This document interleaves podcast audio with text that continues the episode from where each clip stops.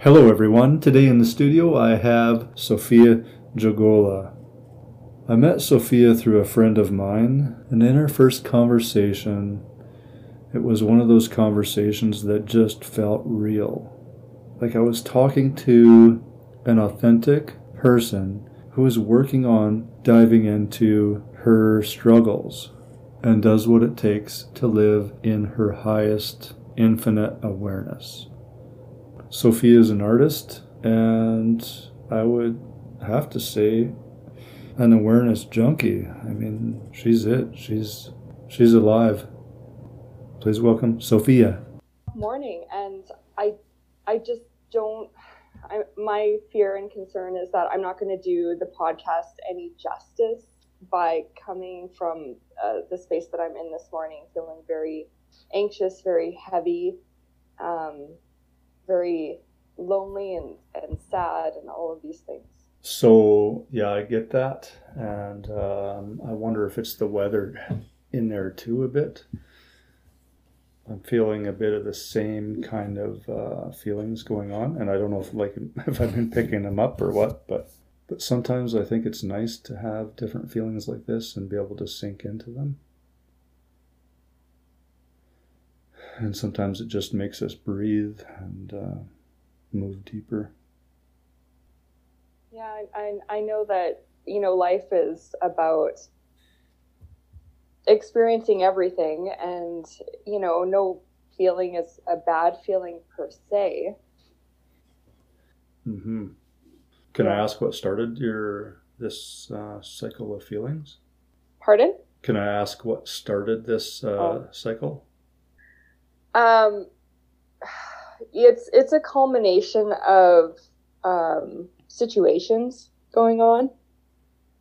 So, I mean, waking up this morning, I haven't done my meditation, and I think the weather um, does have a lot to do with it for me, not getting enough sun.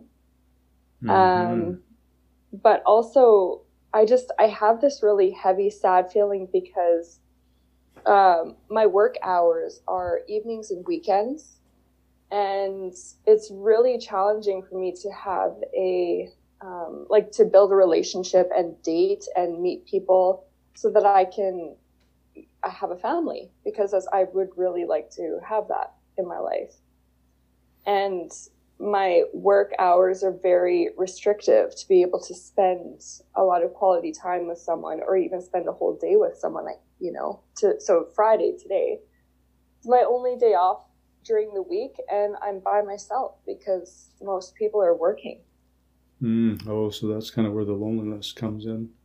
Yeah and when i'm at work i'm by myself most of the time as well in the show suite and i'm an extrovert i so i really I I enjoy being around people. Of course, not all people, you know, mm-hmm. but but I really miss and crave um, quality connection, and I haven't had that for um, for too long.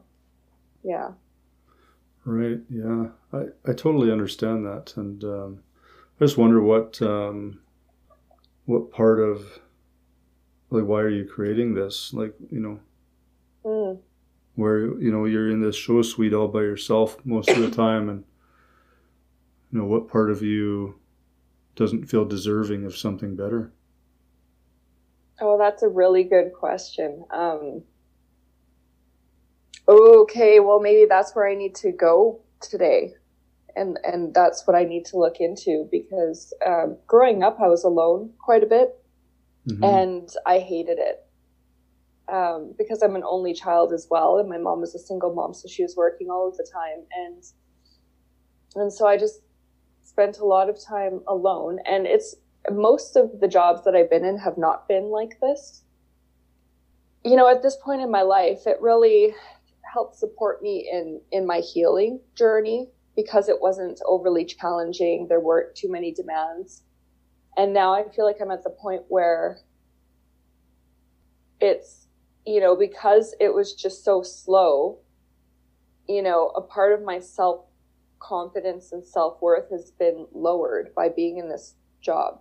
I don't know if that makes sense. Well, You know, like Yeah, it, does make sense, but sometimes what happens is that when we put ourselves in those positions, it allows us to see what's truly actually there. Now, that's not that it's actually lowering your self worth, but it's actually dropping you into a space where you get to see the truth, where you get to see what's what was really happening, because you're starting to move away from um, all this busyness that's keeping you from seeing what's truly um, occurring. I don't know if that makes any sense. oh, of course it does. So, like when you were, you know, being raised, and you know all these belief systems that you you were accepting, and then you went out of that phase, and you know you tried to be resilient and living in a in a lifestyle that kind of shaded all that stuff. Um, and now you're working on yourself, and now you know things are starting to become um, illuminated. And this might be one part of you that's becoming illuminated, and it could be very well why you chose this job to put you in a space to illuminate that part of yourself so that you could dive deeper and then um, move into a space where, yeah, you're in full awareness of it. And maybe the invitation is to be in that space. And how can you be in that space and be perfectly happy with just being in nothing? Right. And just being with myself Yeah. and not using other people as a distraction or tasks or things to do. Yeah. Absolutely. Um, you know, I kind of I, I resonate with, with what you're talking about because I was always kind of looking outside of myself for to just to make me feel something, right? Just to make me feel um, maybe appreciated, uh, loved, you know, all sorts of things uh, that are think are quite natural for the human being to desire. And you know, I dropped into this space where where I had to work on that I actually am enough, that I actually have everything I need right here in myself. And it was quite a difficult um, journey to dive into that. Uh, loneliness, a lot of loneliness came up. But on the other side of it, um, I mean, the other day I put on a um, an event in the park. Uh, it was an eye gazing event, and I went there and sat there in one of our largest parks in the city, and this huge green space. And you know, when I went into this space, I was the only person there, and I'm really being seen by people that are walking on a, on the paths and stuff. I was elated because I didn't care. I I felt held by something more than some hu- like a human being outside of myself that Mm-hmm. that I should never rely on anyway. And you know, I sat there in that grass being quiet and just feeling the energy of nature and of the park and just in that moment I was like I don't care if anybody comes. If I'm the only one here for this whole hour, I'm going I'm enjoying it. I'm I'm really enjoying being by myself. And actually that was one of the first times that I was in a public place like that that I was truly centered and happy. And actually since then I've had quite a bit of that happening. Uh, yeah. Yeah. I think I, maybe that's your invite. Yeah. Um, just to, I, I, I definitely can see what you're talking about. Um, right now, I feel it. Dis- I feel it dissipating um, in my body. Just even even to sit and acknowledge how I'm feeling. Mm-hmm. because this morning I was, you know, doing things to try and distract, cleaning my condo, doing things to distract myself from what's going on under the surface. There's times where I do accept being alone, but a lot of it is, you know, like sometimes I'll use meditation to change my state and get somewhere else rather than just be with what's going on. Does that make sense? Oh, absolutely. Yeah. I was, uh, mm-hmm. found myself in yoga for a long time, um, just being a part of yoga to avoid. Yeah. Yeah. And I, I think that, you know, although these these techniques are really they're really great for raising the energy and raising consciousness. They can also be used as um, an addiction because it's a distraction. You're changing your state um, and not acknowledging where you are. It's like you know how people talk about spiritual bypassing, right? Mm-hmm. It's using tools and, and things, or you know, marijuana or ayahuasca or all of these, you know, different modalities to distract themselves from where they are. Exactly. Yeah. And, you know, that's where I was before, you know, being able to be. Uh, let me back up. You know, I went through some some life changing experiences and when I came back to yoga, I was like, you know, I was very centered and I was like, why am I going to yoga this morning? You know, I started asking myself these questions. Is this right for me? And, the, you know, some of the answers that came up I wasn't happy with. And it was like, you know, one of the answers that came up was, you're going for connection. I'm like, well, that's not a very good reason to go to yoga. That's not why I should be going to yoga. It's, it's not for connection. Not to people anyway, maybe connection to myself but that's not why I was going. I was going to basically to avoid being with me. Mm-hmm. Hmm. This topic actually, I think, is so important and something that's not really talked about and addressed as much as it should be, or as much as what would be beneficial in a person's healing journey. Absolutely. Is you know, it's the the intention behind why you're actually drawn to a certain um, healing modality. What are you using it for, and what are you trying to escape from and hide from and avoid? And that might not be evident until later on when you're having, when someone's having a day like I'm having, just you know, feeling really heavy and alone and wanting to escape it. You know, I just want to you know, maybe go out or go be in public and go to a coffee shop and work on something and distract myself and avoid and do a meditation and just to get out of this feeling. But, you know, I think that when you're in the feeling and you're sitting with it and, and just acknowledging and talking about it like we are right now, it dissipates and you don't actually need to do all of these other things to avoid yourself. Mm-hmm.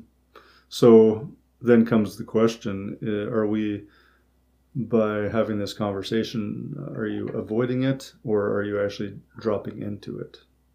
I was dropping into it. I know that you couldn't see my video, but I had tears streaming down my face when you were talking about um, your experience in the park because I was just sitting there and breathing through what I was feeling and allowing myself to just be with that feeling and allow the emotion of it to to be seen by me, to be felt by me fully. Mm-hmm. And I do feel a lot better right now in this moment. And it's not because I was distracted. Actually, I was very hesitant to come on this call with you. Mm-hmm. Yeah. I because could... I didn't. Yeah, I, I also felt like I didn't want to be seen by someone else in this state as well. And I just find that when I'm feeling anxious or depressed or sad or lonely, all of these things, I tend to avoid people.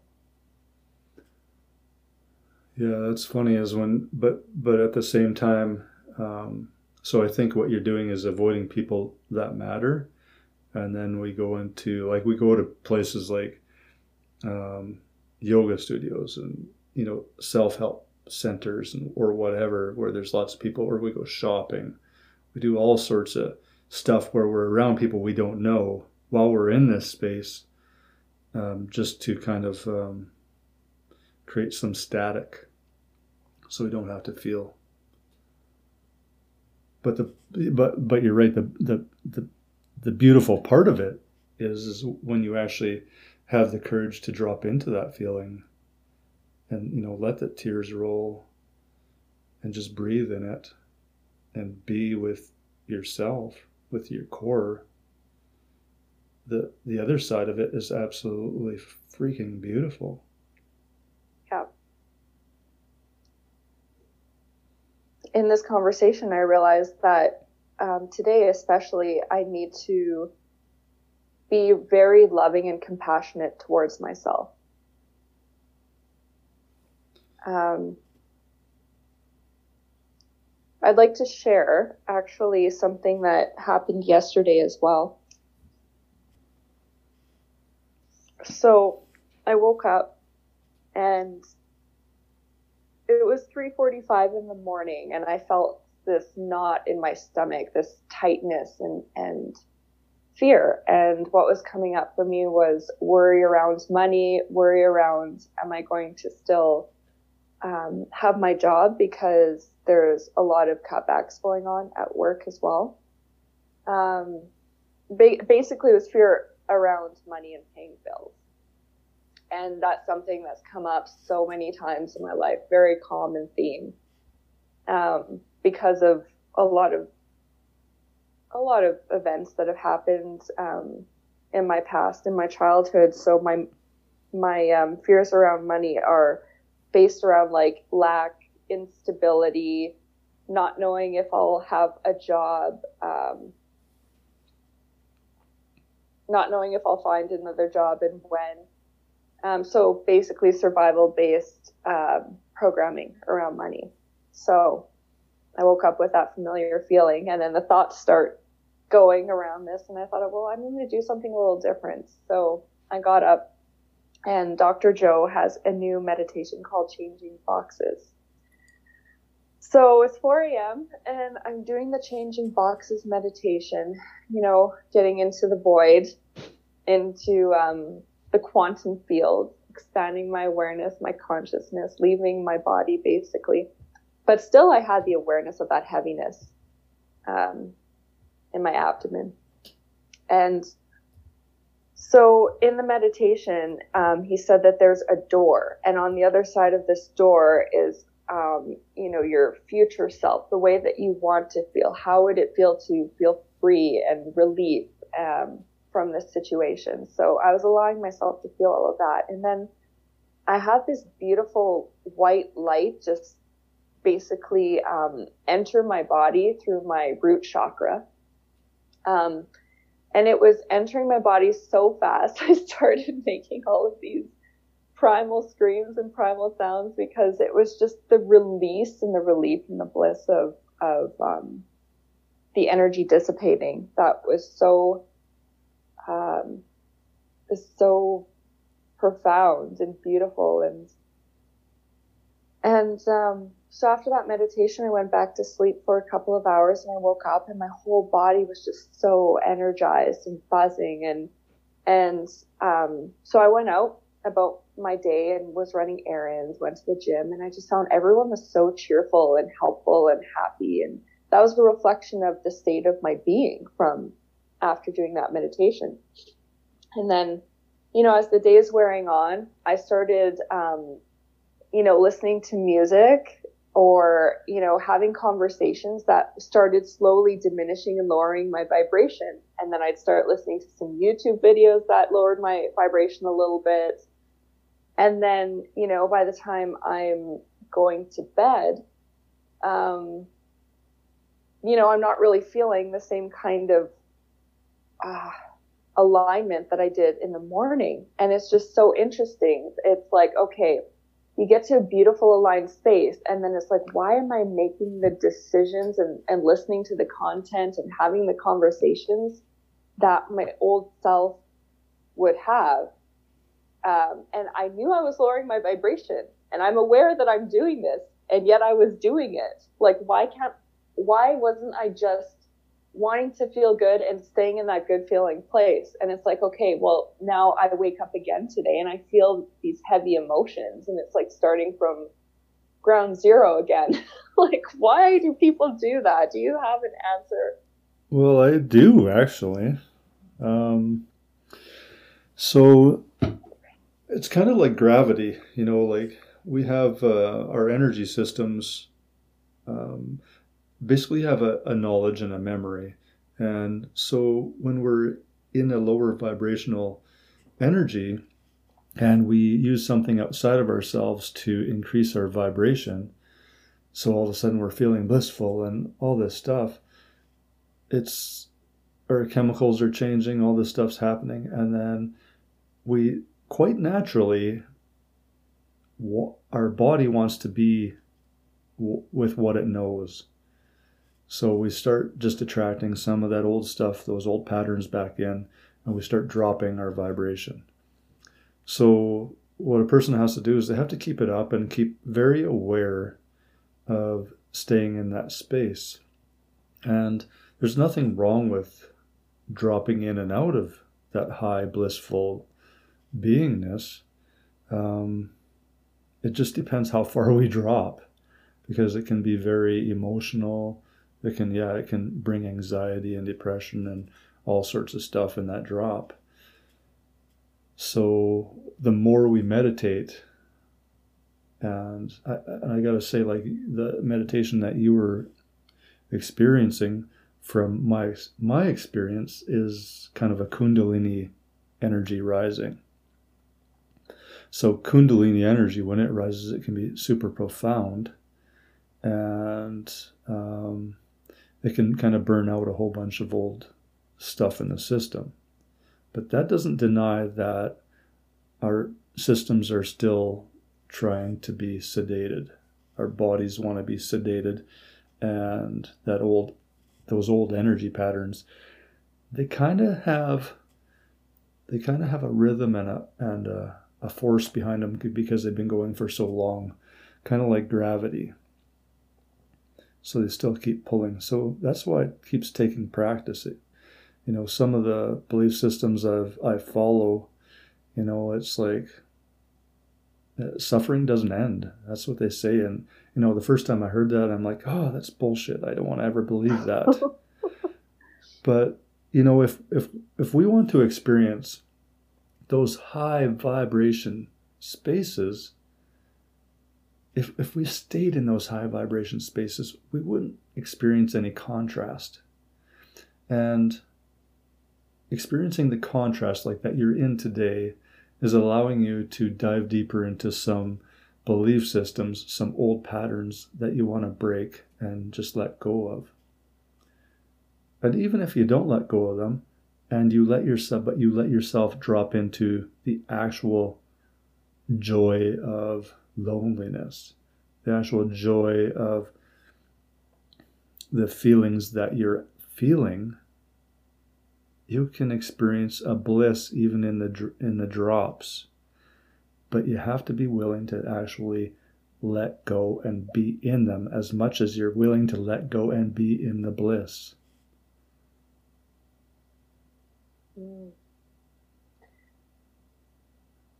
Um, do you know who kyle cease is um, yeah, I think he's. Uh, yeah, I kind of know who he is, but not very well. So I've been listening to him quite a bit lately. Um, I found him uh, because uh, Dr. Joe's week long event in Portland, um, one of the one of the men on my team, uh, he's an art professor and a fine artist, and he's working with Kyle Cease directly. Um, Kyle was just at one of his art shows as a speaker and launching his book and basically Kyle's a comedian, and now he talks about um, heart-based businesses and spirituality, and I just I absolutely love you know his message. So Kyle says to you know sit with whatever you're in. Like for me, it would be I'm feeling really lonely today, and I love that mm-hmm. to really bring the awareness and, and the love to that moment and just hold yourself in a space of love while still feeling, you know, the loneliness.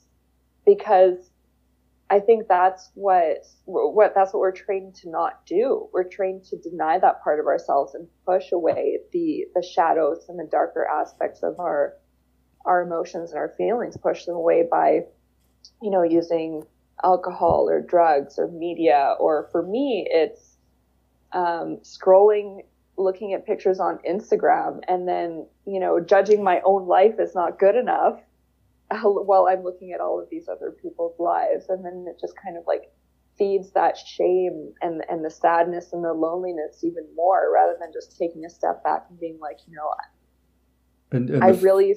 The funny yeah. thing is, you're not looking at their lives anyway. You're looking at the facades that they present. Yes, I'm comparing myself to something that's not even real and and reinforcing that like feedback loop of shame and not good enough while I'm trying to avoid my loneliness. Isn't that ridiculous? well, it is. hmm. So where are you right now? What are you feeling? I, you know, I still, I still feel like um, a heavy sadness, but it's, it's not something that I'm wanting to avoid at the moment mm-hmm. or that I'm actively avoiding at the moment. And, you know, it's kind of funny because I want to, I want to bring my best self um, to, for example, this podcast, or I want to bring my best self to my art. I want to bring my best self um, to my friends and and um, when I'm interacting with other people. And I also judge my best self as not being able to be sad. Like, why isn't being sad also part of me? It's, you know, I, I consider that not part of my best self, but what if, what if we as humans can take every aspect of ourselves and, and, um, realize that it's part of a collective experience.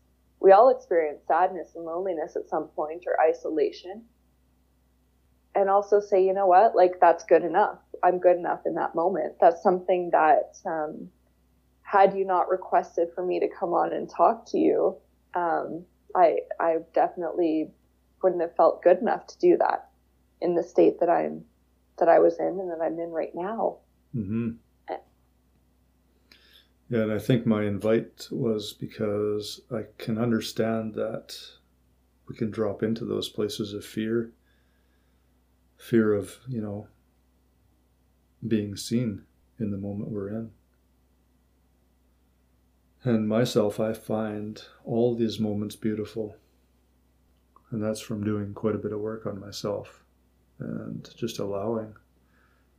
And yeah, reading lots of old uh, Tantra texts and different things. But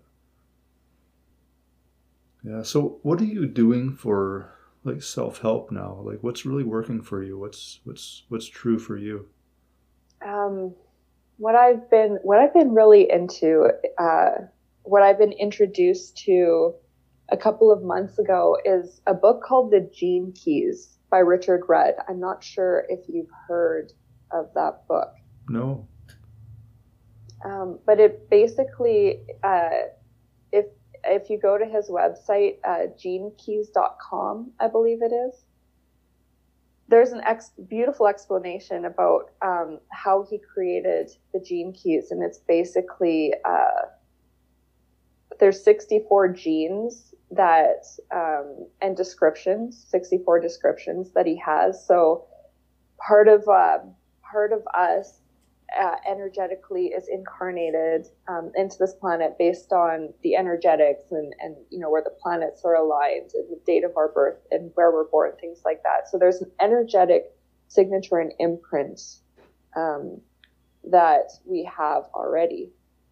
And um, so he basically created the gene keys and it's it's based off of the i ching as well chinese i ching and so we have these genes that each one represents a shadow aspect, and this is energetic, uh, a shadow aspect of ourself, um, a gift aspect. So what what we can evolve into when we learn to um, incorporate the shadow and learn from it.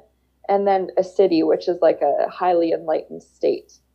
So, um, on his website, you can enter your birth date, your birthplace, time of birth, and then it comes up with what's called a Venus sequence. And Venus sequence is your individual um, life path based on these 64 gene keys. So, um, so I did that, and I bought the book Gene Keys, and I'm reading through it, and and one of my um, shadows is depression, and um, one of my shadows is also agitation. And those are two things that I've really struggled with in my life. And I just thought it was such a interesting it was such an interesting book because it's so detailed. So just to be able to read that and have the awareness that okay, you know, maybe these things are here as my gift so that I can evolve into a gift, so that I can evolve um, to be um, the best version of myself. I just, I, I liked it personally because it helped me to make sense out of my own struggles. So that's something that I really appreciated. And it's just in the awareness and the contemplation of of knowing what my shadows are because sometimes I know I can go inwards, I could journal, I can write about these things, but you know, when there's something else that says it's okay to have these shadows, these shadows uh, will also provide an amazing gift. It sort of gave me a permission to to acknowledge and allow it to be there rather than condemn parts of my life rather than condemn my um, depression. I've had, I have, I had depression for many years. A lot of it was situational. And I don't feel like I have depression. I get depressed. I get anxious. And I think everyone does, but I don't live in that state chronically and constantly anymore. So I've, I've been really appreciating the gene keys and of course doing Dr. Joe's meditations. That is that is phenomenal. I mean, I've I've done other forms of meditation like um, the HemiSync. I've tried, which is from the Monroe Institute.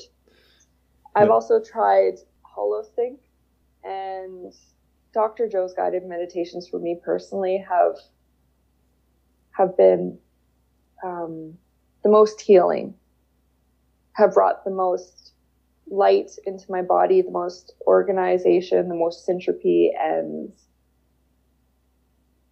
so I do his meditations every day. Um, I've also been working with someone to do a lot of um, childhood healing work. And I don't know what the modality would be called. And it's funny because I'm working with someone, he's, I met him through um, through a Dr. Joe event that I did. He's 86 years old, and he's been doing, you know, he's been um, doing childhood work on himself and meditating and um, you know breaking patterns, all of that for the last 45 years. And so something within me just said, okay, you know, tr- work with this person um, on your childhood issues.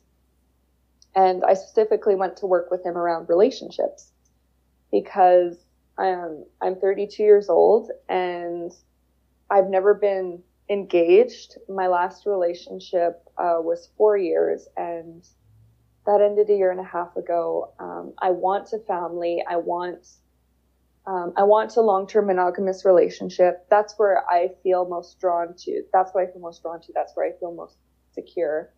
And obviously, it's the relationship with myself that I need to work on and change. It's not, you know, trying to get someone outside of me. And so I'm, I've been working with this uh, healer and we've been going uh, deep into some of my childhood um, moments that were extremely painful. And, and so in a, in a light meditative state, I'm there and I'm in these moments and you know, I'm able to talk to a parent or express something that I couldn't when I was really young, or, you know, maybe I'm a baby and, and I'm alone in, in the, uh, in the hospital because I wasn't with my mom right after birth. And I, and I was there and I was able to hold myself and comfort and soothe myself as a baby and basically change that memory and change those energetics um, within my body, within my nervous system and um, and then bring in. There are times when you know I brought in a whole new memory where I've um, you know created new new parents and how would that feel if I had you know the love and support that I fully needed. So that's also something that I've been working on, and that's been uh, one of the. But besides that and Dr. Joe's meditations, I mean, those two things lately have been the most healing uh, most healing work that I've been doing because it's been changing my um, my nervous system, how it responds, how it reacts, and then I've been able to learn how to really hold myself and rep- in in a space of compassion and love and reparent myself in moments that I would have just felt utterly alone and and that's been it's been wonderful.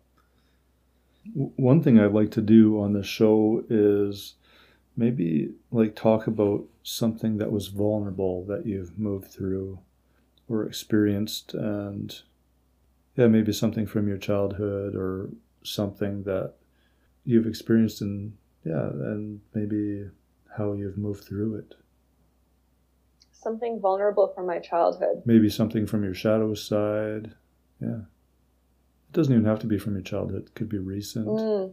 Oh no, I, no, I'm I'm just I'm just I just thought, oh, there's so many things. What what's something I could tell you? Well, okay, so um, so my mom and dad um, they had me.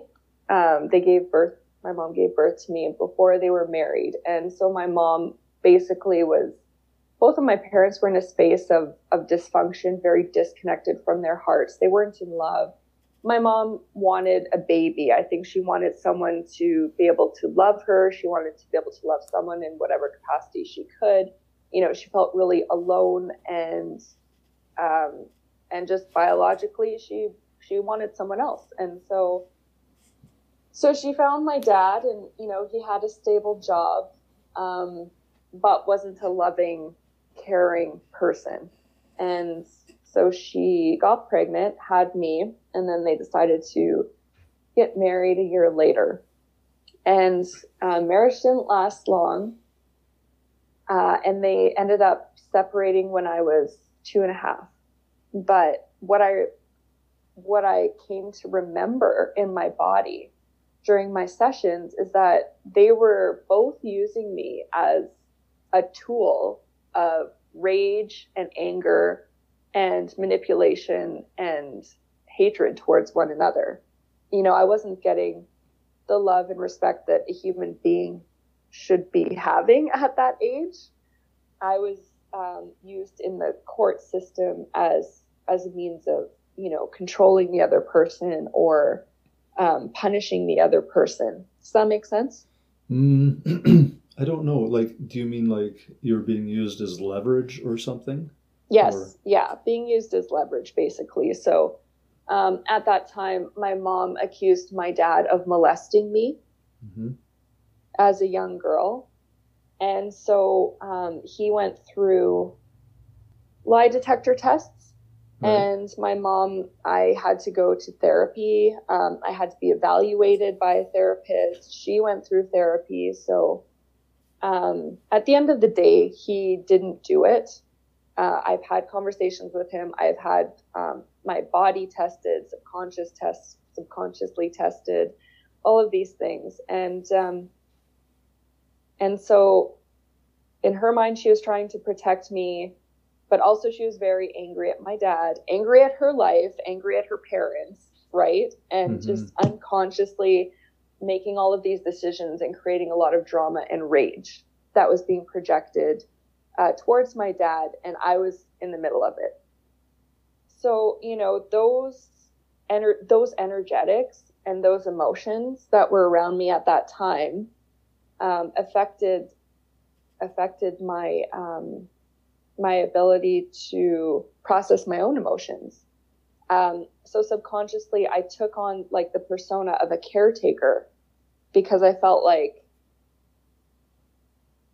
I felt like I needed to be loved. I needed to adapt. I needed to survive. And so I needed to somehow absorb and take on and caretake for my mom and her emotional traumas at the time. And so that's an aspect of my childhood that I needed to work through. And how that played out when I was older is that I was extremely emotionally repressed and I didn't know how to, in a healthy way, express anger and rage, and I would bottle it up. And then eventually it would just um, come out in a really unhealthy way. Like I would just yell and shout, and like my brain would be pounding. And it's sort of like I had very little control in those moments of rage um, uh, for what I, at what I was saying, and and it was very harmful and hurtful to the people that I was projecting that rage onto because I had no idea how to process anger and express it in a healthy way. And so I tended to also choose relationships and partners and friends that were avoidance, very avoidance people. And so then that would, you know, bring on my anger and bring it up. And, um, and so I would just be repeating the same kinds of patterns that I learned how to, um, that I learned how to take on and adapt in childhood. Mm-hmm. So, um, have you gone through any abandonment uh, repairing processes? Well, I would have to say the the most repairing thing that I've done is the meditation because um, even though I was emotionally abandoned a lot in childhood, I also was abandoning myself, and so that's the um, that was a large part of my healing, and I'm open to doing other things. But what repaired my abandonment the most was being able to not abandon myself, being able to come back to myself and hold myself essentially in and be with myself. Mm-hmm. And that's still something I'm working on clearly because today I was avoiding emotions, avoiding the loneliness. So it's a constant process. I don't I don't think that these things happen overnight. And I find that healing happens in layers. You know, it's like just when you think that something is incorporated or um you know, something will happen and you're like, "Oh, there it is again." Right? yeah. And those are the times when you really, you know, when you really have to lean into it, lean into yourself and and feel everything, but um but yeah, it was just, it was me abandoning myself. It was me abandoning my emotions. It was me abandoning my experience. I had to really reconnect with my body and my emotions and what I'm feeling. Um, that was uh, an interesting process in itself. And, uh, and so if people leave me, which, which they do, I mean, I still have people in my life that I care for that maybe they don't talk to me, um, or maybe they just stop talking to me and I don't know why. You know, I still have that in my life. People still, you know, quote unquote, abandon me if I wanted to create a story around it, but I don't abandon myself anymore mm-hmm. to nearly to the degree that I did. Does that make sense? Yeah, absolutely. And yeah, so the, I mean, looking at your story, it sounds like you you were not in a nurturing environment when you were young, so you would not have learned how to nurture yourself or others. So the, that's a big learning process for you, I believe. Oh, absolutely. That's that absolutely. And um, for the longest time, I didn't want to have kids because I didn't feel connected to nurturing. Mm. I, I never thought that I'd want kids. Yeah, you know, I was, you know, when I was younger, I was the same way, and um, I didn't think I wanted kids, and then I had one, and you know, she really, you know, pushed me to become a nurturer, to move into all those spaces that I was avoiding. And uh, yeah, and she's turned out very aware and very beautiful. And I'm very grateful. Do you have any experiences with abandonment or any perspectives on abandonment? Yeah, you know, that's, you know, that's my thing too, was abandonment. Um, you know, I don't really know the stories as maybe as well as you do for when I was younger, but I do remember my mother was very much a man hater, and uh, I was the boy of the family, and I was ignored a lot. You know, I I felt uh, isolated and yeah, and basically abandoned and not nurtured by her. Um, you know, uh, and it's not hundred percent of the time, but I think enough of the time that uh, that it really set in, and you know, over the years, growing up with uh, with a, a, man hater as a mother, um, yeah, just uh, put a lot of things in me. I can't say put a lot of things in me, but uh, didn't allow me to feel nurtured. Um, and I, I went through some nurturing um, workshops where we identify our nurturer. And when I went really deep, my nurturer wasn't my mom. It was, you know, for for a younger part of my life was my stepdad, which really kind of shocked me, um, because he was also the, um, what would you call it, the uh, um, punisher. So yeah, he was the nurturer and punisher, mm-hmm. which mm-hmm. Uh, was kind of odd. But anyway, so you know, to sum things up, yeah, I've I've had my share of abandonment stuff, and you know that just led me to codependent uh, relationships. And and uh, you know, since I've been divorced, I've really you know, I've been jumping off the edges. I've been doing all lots of work to become whole to dive into my wholeness. And yeah, you know, that's a huge part of it was learning to nurture myself.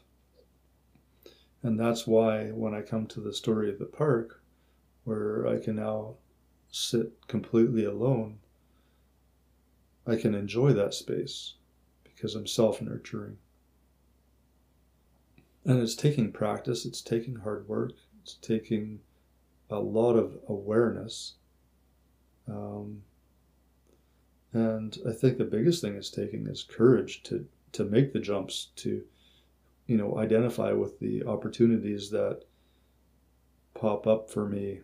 You know, if, if we can look at the universe as this amazing place of opportunities that continually manifest to help us uh, evolve there's so many opportunities that have come my way to help me move into the place I'm in now. And and in saying that, I don't want to sound like I'm at the place because um, I'm not. I still have lots of room to grow, and you know, and I still drop into loneliness. I still drop into all those heavy emotional states. But when I'm there, I can start to find joy in them and I can start to see my way through instead of being um, bogged down into them, instead of feeling like there's nothing else but this heavy state. Yeah, uh, yeah. I don't know if that answers your question. It does. Do you find, because I was in a codependent relationship as well, um, my four year one, I was the codependent. Um, do you find that codependents are more likely to self abandon than other people? Well, I don't. Huh, that's a good question. Self abandon. I don't know about that because, you know, I have my experience and I can only really speak from there. So, yeah, I, I don't know. Huh. What are your thoughts? Um, I th- I think they do quite a bit, but all all types of people self abandon. And um, I think, well, I don't think, but from my experience, one of our core wounds as humans, as a species, as humanity, is feeling disconnected from your higher self, your divine self, from from source, from the universe, or whatever you want to call it, from God. Mm-hmm. I think in what in whatever scenario or situation that a person experiences that disconnection, it could be, you know, when you're born, it could be, um, you know, during childhood, it could be during a trauma. Who knows? but I, but whatever story that you create that disconnects you from your higher self, to me, that's self abandoning.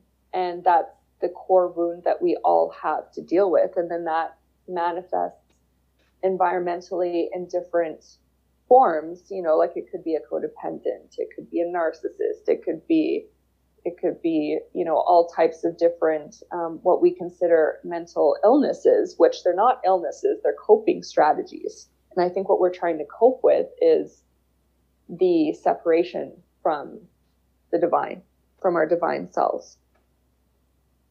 Hmm, yeah, that totally makes sense. You know, uh, I was reading in a book, I don't even remember what book this was one time. I think it was a book on Kashmir Shaivism, but uh, the statement was basically we come from the divine, and when we're born here, we do the rest of our life is, a, you know, a struggle to get back to the divine. And yeah. This is very true. Um, and that divine wholeness, I guess we can call it our divine truth or whatever. I that is my that is my goal right now is to focus on that and you know be in that as much as possible. I, I would like to be in that 100% of the time because when I am in that divine truth, that's when I can sit in the park and not be worried about anything because I'm experiencing everything in, in its infinity. Yeah. So your divine truth is something that may be evolving all the time. I don't know, or is it just uh, something that's constantly? Yeah, I don't. It feels it feels more like it's un- uncovering, and in a way, a remembering. Yeah.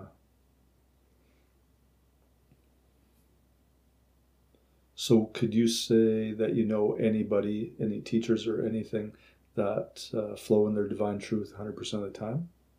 Oh, 100% of the, I don't know that any human does, but, um, you know, I've, I've listened to uh, Jiddu Krishnamurti. I'm not sure if you know who that is, but um, he was basically raised by Annie Besant um, in theosophy. And they thought that he was the second coming of Jesus and that he would be this huge global spiritual leader. And the, um, and the people that raised him were setting him up to, you know, to be that way. And he basically had this um, incredible Kundalini type of enlightening experience, very intense. And he walked away from all of that and said, no, like I don't want people to worship me or follow me or any of these things. Um, so I've listened to a lot of his YouTube videos. I, I believe he passed away in the 1980s, but there's videos of him on YouTube, and he talks about his like what truth in the way that he knows it, in such a way that it's a little sobering and and I appreciate his perspective, but I don't believe that any one person who has reached a higher degree of enlightenment has the absolute truth and perspective because they're expressing it through their own level of understanding and language. And then us, you know, as other humans listening to it, the way that we understand a word or a series of words um, will be translated differently in our minds. And I honestly don't believe that enlightenment, or, you know, even further than that, I think might be grace. um, when we're actually flowing with the divine. Um, I really don't think we can communicate that, how it feels, how it's presented, how to move into it. I think we can only allude to through our glasses to what it is like. Mm. If you're if you experience enlightenment and you're describing it to someone else, you're describing a simulation of it or a uh, not the totality of it and yeah. a memory of it yeah you know it's it's like i've done ayahuasca a few times and it's such an intense experience and there's so many um, sensations in it there's so many frequencies and dimensions that you're able to reach and to describe to I can't describe it. I can I can describe it to such a small degree, but if you have never done it or experienced it, you can't you can't know it. Mm-hmm. You know, I think that enlightenment is the same way. You have to be it and know it, and you can't give it to someone else. Right. So I um, started teaching or directing um, a Tandava meditation. So, in this Tandava meditation, it's basically um, free flow yoga without any postures. And it starts off very quiet, and we feel the vibration that's within us. So, we tune into different parts of the body to start feeling this vibration. So that's also something that um, is tantric based. We talk about the human body and the energy and being conscious, etc., etc. But in this meditation, we go through being super, super, super present with the body and the energy of the body, and then we start to expand that awareness beyond the body to the room, to the people in the room, to the people outside of the room. And the experience for people can be enlightening. It, you can drop into a space of grace, and everybody has their own experience. Um, the last event I held, one of the participants was looking very um, his eyes were kind of glazed over, and he would walk to a part of the room and just kind of be staring at something. And it wasn't really something in particular, but he, and then a few, you know, 10 minutes later, he'd be in another part of the room looking at maybe the light beams on the floor and just standing there for about eight minutes or something. And I was wondering if, you know, I started into this thing about, oh, you know, is this about me? Am I not guiding this right? Is he just lost interest because it was so different than what uh, how most people process? And so, you know, uh, about halfway through, I said, "Are you all right?" And he goes, "Yeah, it's amazing." And so I just left him. And near the end, I had, you know, I had my own experience. I laid on the floor, you know, fall, you know, just flowing in this energy, and and part of the movements is just letting the energy move the body. And so the energy moved my hands and put my hands on my face and just held my face. And just in that moment, for me, that was like basically the hands of God holding my face. And it felt so. I, I don't even know what the I don't even know how describe the feeling, but it was just absolutely amazing. And so then I asked that one participant later, I said, you know, how was how was it for you? And his answer was was beyond anything I witnessed myself because he was absolutely amazed with how he moved into a space where he could see the energy of the carpet, you know, the energy coming in the windows. You know, he was seeing everything energetically. And yeah, it's just so interesting how we can be in the same space and experience something completely different.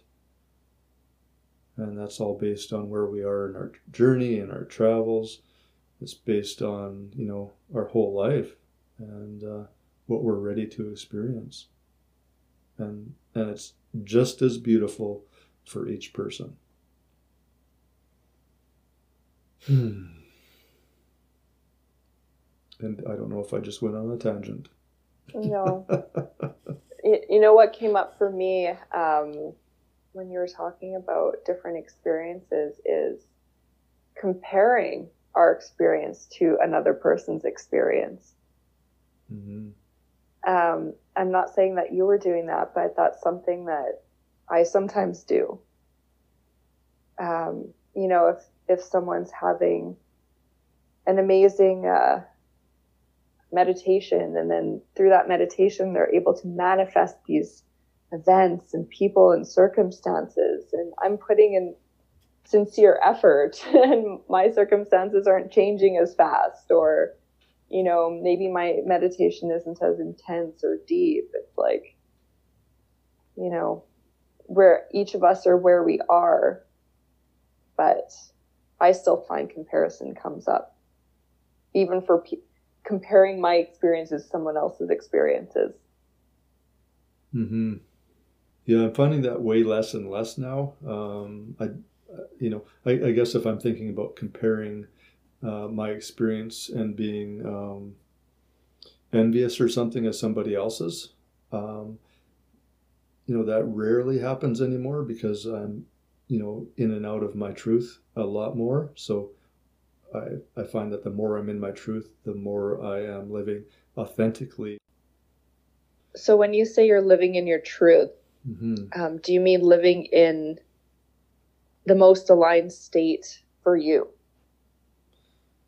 Yes. Yeah. And well, align. I don't know because alignment. If I think about that, where where does that come from? Does it come from the mind, or does that come from the center, like the wholeness part of us? And when I talk about truth, it has nothing to do with my mind. It has everything to do with my wholeness. So my basically my beingness. So I tune into my heart or or my body.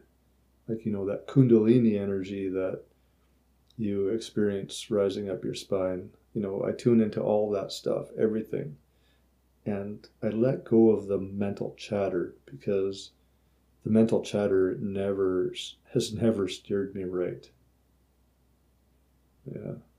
It's like a knowing. Mm-hmm. Do you find that that knowing and that truth um, is found in your body. Like our, our bodies, Dr. Joe says our bodies, use your body as a tool, as an instrument of consciousness. Absolutely, yeah. Yeah, my body is way more conscious than my mind. Yeah, it, it has way more intelligence than my mind. Mm-hmm.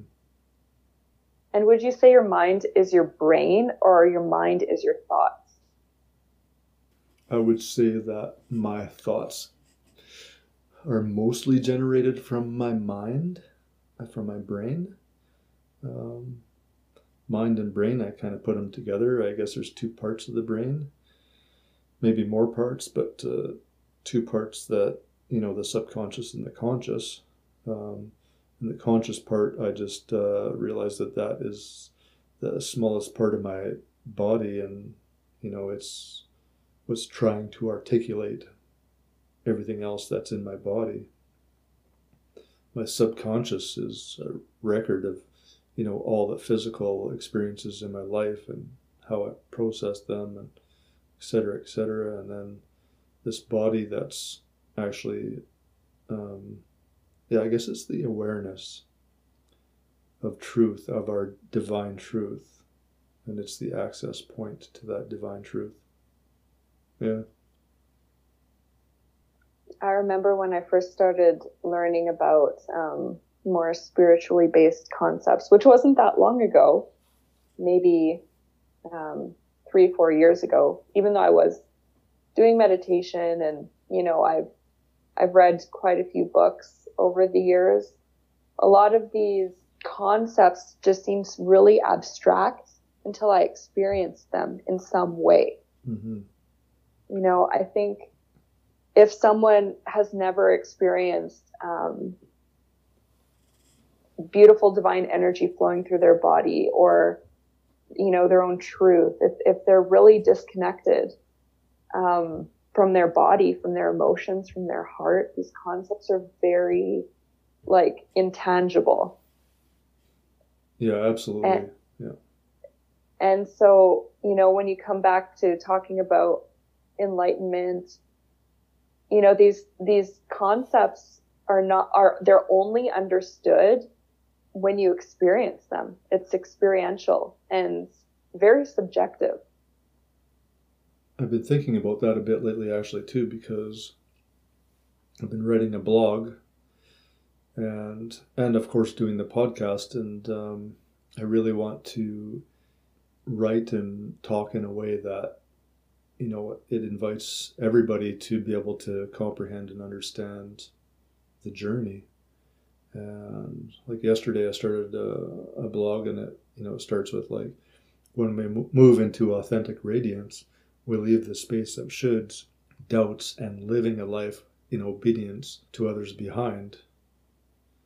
And you know, I read that after him, and I was like, you know, it's accurate, but who who really relates to it? Because what does authentic radiance mean? You know, for me, I, I have experienced authentic radiance. And that's basically being in divine truth and feeling all that energy, you know, that just that blissful energy and that power of of self and wholeness just radiating outside of our body. And I, you know, I get it. I've been there, but if I talk to if somebody else read this blog, they'd be like, "What's all this nonsense?" So how do I how do I ex- explain something like this in a way that somebody who's never experienced this will be able to maybe understand and transcend their current space? Um, hmm. So the people that you are um, wanting to help, what kind of a space are they in? Well, they can be in any space, I think. Um, they're going to be in a space of struggle. Yeah, some sort of struggle. And they just want, I just want them to be able to understand the struggle and move beyond uh, that container to experience the fullness of life. Yeah. To start living in their authentic um, calling or to realize that you know where they are is authentic. You know it is the it it is just right for them. And there's there's a beauty in where they are. And just sometimes we don't see it. We don't open our hearts to experience the presence of where we are because of all these old stories so that's pretty much anyone. Yeah. I just I I know that when I'm or when I was struggling and didn't know what to do about it, um, and I'd keep recreating the same perception and the same stories and the same um, patterns of behavior and ways of thinking. I just remember there was a part of my my body, my subconscious mind that was so scared of change and the unknown. Even though when I was in my struggle patterns and stories, um, it was hurting me, right? It was harmful. But it was the fear of the unknown that and and the change that kept me in it. Mm-hmm. Aren't we ridiculous beings? yes, you know, I, for me, fearing, fearing change came from um, constantly moving all the time. As a kid, my mom would always move us around because maybe she found a different job or, um, you know, so we'd move closer to the job, or she couldn't afford the place we were in anymore, so we moved. But by the time I was graduating high school, I'd lived in 15 different houses and gone to several different schools. So, um, for me, the change that was imposed in my life as a child was always something that involved loss and sadness and loneliness. So I just, I was so scared of change that it sort of, it paralyzed me in many ways in my life. So I didn't really achieve and expand in ways that I could have had I had a more stable um, support system and upbringing. Yeah, that's very interesting. So, how many schools did you go to? Do you, do you remember? Um, qu- probably around ten different schools yeah. by the time I graduated high school. So, um, so I I tended to isolate myself. Um, you know, and people thought I was shy, but I just was really I didn't want to lose more people. I didn't want to connect to people and kids and then lose them. Yeah, you know, it's interesting. Um, I went to eight different schools growing up, moved around lots too. And uh, yeah, I kind of experienced that, um, not intentionally, but I did find that uh, after that experience, I, I, became a very good judge of character because I really, jumping into a school, especially halfway through a year, um, so many times, I really got to noticing the different um, the different types of people, the different groups, you know, you know what was safe to approach, what wasn't safe to approach, you know how I, you know, then all of a sudden I was, you know, was I being myself? Was I being in my truth? And I wasn't lots of the time because, yeah, um, starting new schools can be pretty pretty brutal. Um, and acting acting a certain way um, to fit in starts to happen. Yeah, and so I think I think I played the role a little bit different than you did. Sounds like you kind of became became more avoidant, and I became more um, adaptable. Yeah, but then in that adaptability, I kind of lost who I was. Yeah, it's uh, survival strategies were different. Our survival strategy. um, yeah, I, I became avoidant. And then in high school, I just did so many activities that, um, because I didn't want to just be with myself, I was distracting myself from everything. So I did sports, I did music, did music at lunchtime, studied a lot, uh, worked a part time job, and uh, just to avoid feeling alone. mm. And we're right, I, and we're right back at the beginning of our conversation. exactly, exactly. So I mean, you know, it's something that has been a theme in my life, and now I can, I still feel it. It still comes up, um, but I, I handle it a lot differently. Mm-hmm. Sometimes I still fall back into old patterns of wanting to avoid it and do do something to avoid it but eventually today I would have meditated or done something and just sat with it because there's a there's a certain threshold that I reach now a lot sooner of like, oh, I can't be in this anymore. I need to like just, you know, I can't be resisting it anymore. I can be in it, but not resisting it. And the more I resist it, the more I stay in it. That's the biggest thing. Yeah, that's amazing. Sofia, how would you describe yourself? Like, who are you? Well, um, I'm infinite awareness. Number one. Um, what uh, brings me the most joy and pleasure is to be able to love other people and connect with other people in a meaningful way, in a loving way. And one of the ways that I do that is through making art. I had a very, very healing ayahuasca journey and that allowed me to open up my creativity and my expression. So I love to express myself through making art. Um, I love connecting with people. I love um, meditating, healing, going to Dr. Joe events, and I feel like I'm in the process of coming back to my wholeness and the core of who I am so that I can then help other people to find their own path back to wholeness. Mm-hmm. That's a beautiful space to be. I love that. Sofia, you have um, how can like if people wanted to connect with you, can they go to your website or what can they do? I do have a website, um, theartofresin.com, or they could find me on Instagram, The Art of Resin. So I like to connect to people through Instagram as well. Or they could just look me up on Facebook, Sofia Jogola. So last name spelled J O G O L A.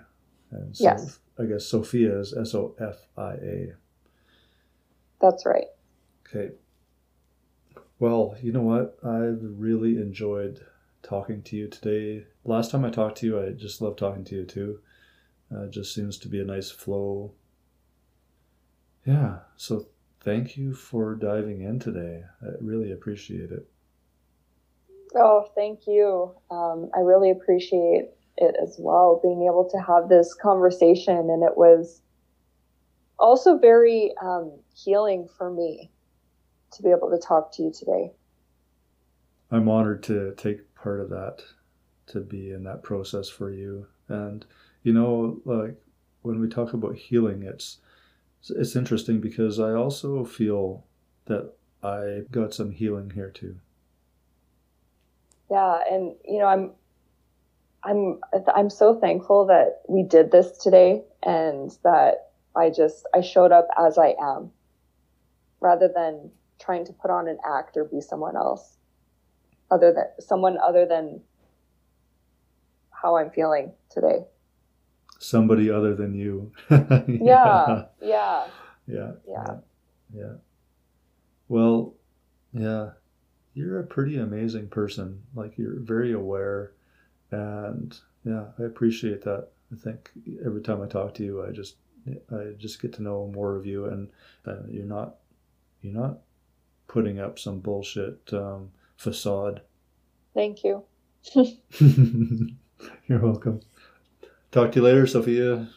All right. Enjoy your day. Thank you. You too. Bye. And uh, my website is rogermetz.com. And this podcast is Expansion Cast. Thank you for listening.